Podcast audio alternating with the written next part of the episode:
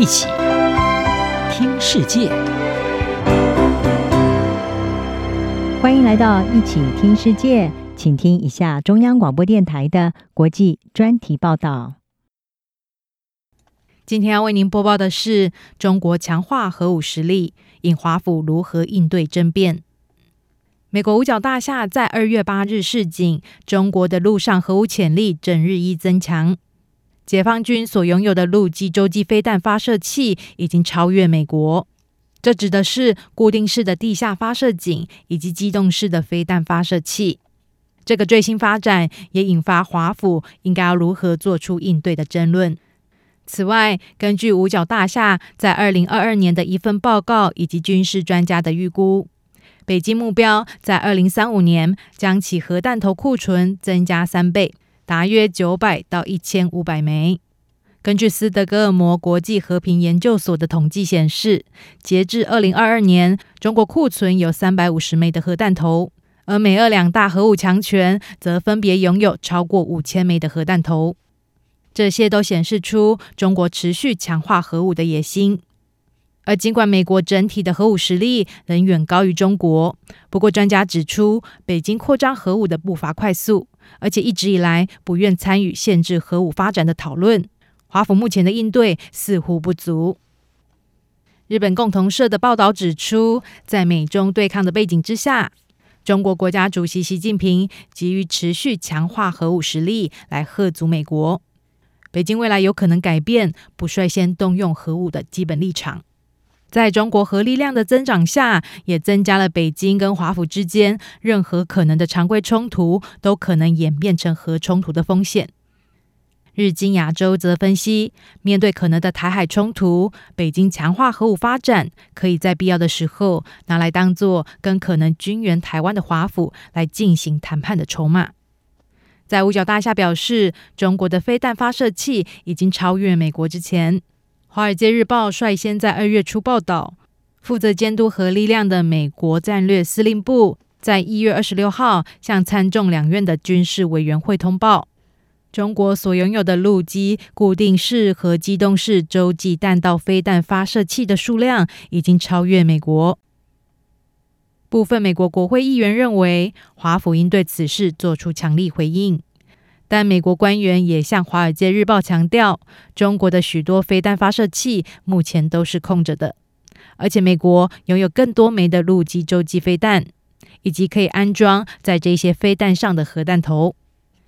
此外，最新的示警是针对中国的陆上核力量。事实上，美国还拥有远比中国强大的核子舰队，并且也正在对它的海陆空核武库来进行现代化改造。美国的核子实力仍然具有决定性的优势。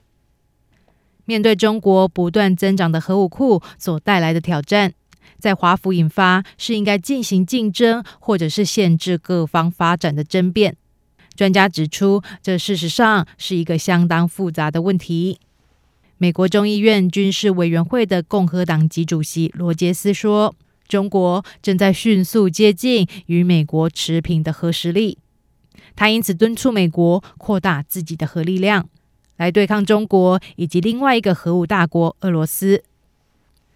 代表美国保守主义阵营的传统基金会分析师格勒撰文分析，目前美国的核武实力是在十多年前设计用来抗衡俄罗斯的，如今再加上中国的军事实力急速成长，他直指美国需要清醒地来面对这个日益显现的事实。不过，他的准备能力却堪忧。格勒指出，尽管美国也正在现代化它的核能力，但只是在一对一的基础上来做更新，而且步伐太过缓慢。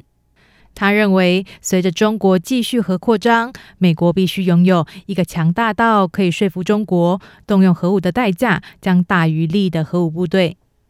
不过，目前美国的核力量还不足以同时应对俄罗斯和中国的核力量。因此，恐怕难以做到这一点。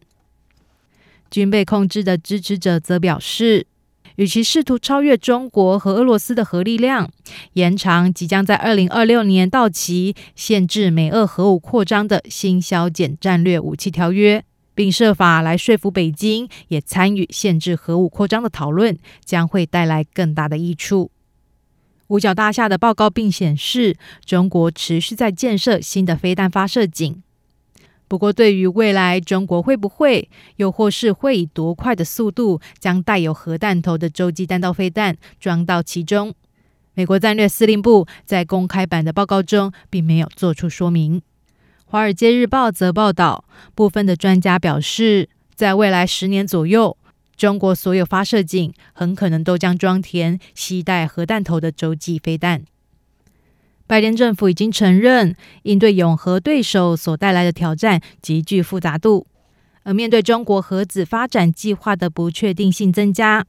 美国希望结合军备控制和升级核力量这两项策略来应对挑战。以上专题由央广编译，张雅涵撰稿播报，谢谢收听。